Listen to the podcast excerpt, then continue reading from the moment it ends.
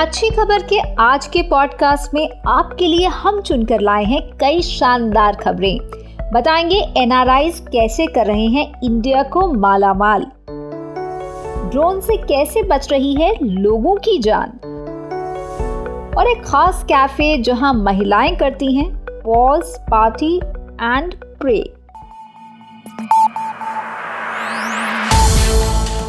आप सुन रहे हैं अच्छी खबर पॉडकास्ट हमारी होस्ट रुचा जैन कालरा के साथ। देश और दुनिया से जुड़ी पॉजिटिव खबरों को सुनने के लिए अच्छी खबर पॉडकास्ट को फॉलो करना ना भूलें। अपॉड वन प्रोडक्शन अच्छी खबर एनआरआई से जुड़ी हुई। इस साल 100 बिलियन डॉलर की भारी भरकम रकम इंडिया आ रही है। आप सोच रहे होंगे, कैसे? रेमिटेंसेस के ज़रिए। भारत को 2022 में रेमिटेंसेस में रिकॉर्ड 100 अरब डॉलर मिलने की उम्मीद है। और ये पहली बार होगा जब कोई देश इस आंकड़े तक पहुंचेगा। वर्ल्ड बैंक ने अपनी ताज़ा रिपोर्ट में ये खुलासा किया है।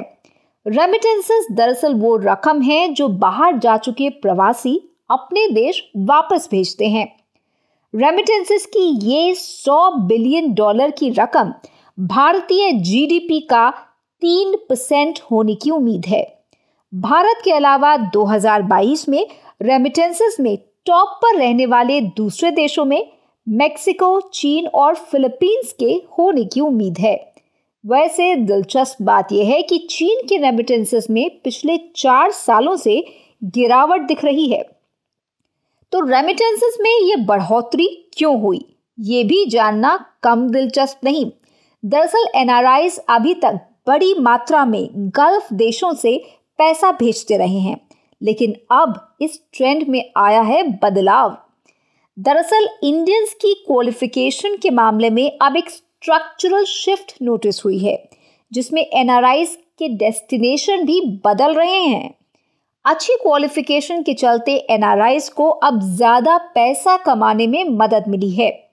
वर्ल्ड बैंक का मानना है कि एनआरआई अब गल्फ कॉरपोरेशन काउंसिल, यानी जीसीसी से हाई इनकम देशों, जैसे अमेरिका, यूनाइटेड किंगडम और ईस्ट एशिया में सिंगापुर, जापान, ऑस्ट्रेलिया और न्यूजीलैंड जैसे देशों में चले गए हैं और वहाँ से ज़्यादा पैसा घर भेज रहे हैं। विदेश मंत्रालय के आंकड़ों से पता चलता है कि इस साल जुलाई तक 13 लाख से ज़्यादा इंडियंस नौकरी के लिए विदेश जा चुके हैं। वहीं जनवरी 2020 और जुलाई 2022 के बीच 28 लाख से ज़्यादा भारतीय नौकरी के लिए विदेश चले गए। वर्ल्ड बैंक ने कहा है कि भारत के रेमिटेंस पिछले साल के साढ़े सात परसेंट से बढ़कर 12 परसेंट पर पहुँच जाएँगे। अच्छी खबर यह है कि 100 बिलियन डॉलर की ये रकम इस साल की एफडीआई यानी फॉरेन डायरेक्ट इन्वेस्टमेंट से भी कहीं ज़्यादा है। ड्रोन्स का ऐसा इस्तेमाल जो कि इनोवेटिव होने के साथ साथ लाइफ सेविंग भी है। ड्रोन के ज़रिए अब की जा रही है दवाइयों की सप्लाई। जी हाँ हाल ही में डेढ़ किलो की दवाएँ लेकर एक ड्रोन ने इंडिया के पहले मेडिकल ड्रोन स्टेशन से उड़ान भरी है। दवाइयों के साथ साथ मेडिकल टेस्ट के लिए सैंपल्स वैक्सीन ब्लड और ब्लड कंपोनेंट्स के अलावा इमरजेंसी किट्स भी अब कुछ ही मिनटों में दूर दराज के इलाकों तक पहुंचाई जा सकेंगी। महज 36 मिनटों में मेघालय के एक रिमोट प्राइमरी हेल्थ सेंटर में ज़रूरी दवाएँ पहुंचाई गई, जो कि अगर रोडवेज़ से जाती तो ढाई घंटे लगते। भारत में दवाएँ पहुँचाने के लिए खुला पहला ड्रोन स्टेशन मेघालय के वेस्ट गारो हिल्स में है, जहाँ झिंगजाल सब डिविजनल हॉस्पिटल से दवाओं की डिलीवरी शुरू हुई है। पहली डिलीवरी हुई पेरलडोबा प्राइमरी हेल्थ सेंटर पर। 25 किलो तक medicine anti snake venom vials और दूसरी मेडिकल ज़रूरतों को पूरा करने के लिए बड़े ड्रोन का भी इस्तेमाल करने की योजना है। तो आखिर ये ज़रूरत क्यों पड़ी कि ड्रोन के साथ दवाएँ भेजी जाएँ? दरअसल, मेघालय में पब्लिक हेल्थ सप्लाई चेन में कई लॉजिस्टिकल इश्यूज़ रहे हैं। कभी बाढ़ तो कभी चट्टान खिसकने और दुर्गम चढ़ाई के चलते रोड नेटवर्क के ज़रिए हर इलाके तक पहुँचना मुश्किल है। इससे दवाइयों की सप्लाई पर भी असर पड़ता है। वर्ल्ड बैंक की फंडिंग से शुरू हुई ये सेवा एक जॉइंट इनिशिएटिव है।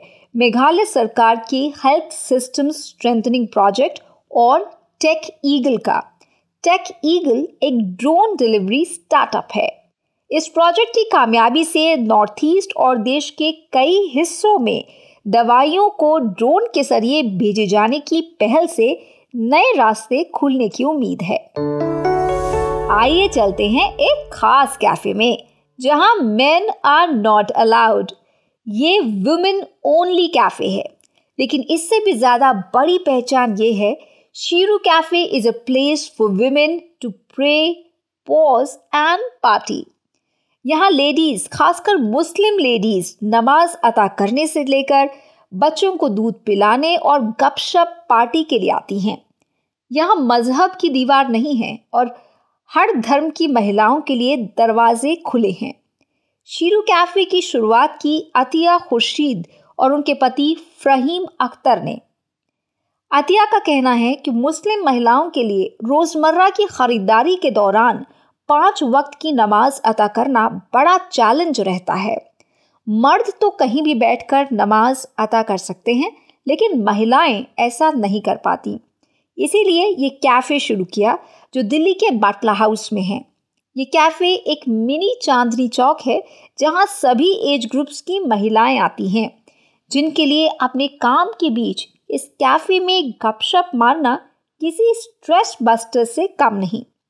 अतिया का मानना है कि शीरू कैफ़े एक बिज़नेस से ज़्यादा सर्विस है, खासकर उन महिलाओं के लिए जो खुद को कहीं ना कहीं भूल चुकी हैं। आतिया, अब इस कॉन्सेप्ट को दिल्ली के दूसरे इलाकों के साथ साथ हैदराबाद, लखनऊ, अलीगढ़ और कई शहरों तक ले जाने के सपने देख रही हैं। डिज़ाइनिंग के पेशे से जुड़ी अतिया महिलाओं के लिए एक को वर्किंग स्पेस का भी सपना संजोए हुए हैं, जहाँ महिलाओं के लिए काम करना ज़्यादा आसान हो। अच्छी खबर यह है कि शीरू कैफ़े को उम्मीद से ज़्यादा कामयाबी मिली है जिससे इसका मकसद तो पूरा हो ही रहा है।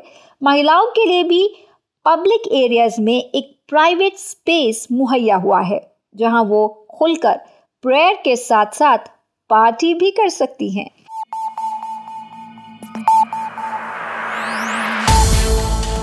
ऐसी ही अच्छी पॉजिटिव और इंस्पायरिंग खबरों के लिए फॉलो करें अपनी होस्ट रिचा जैन कालरा को ट्विटर पर।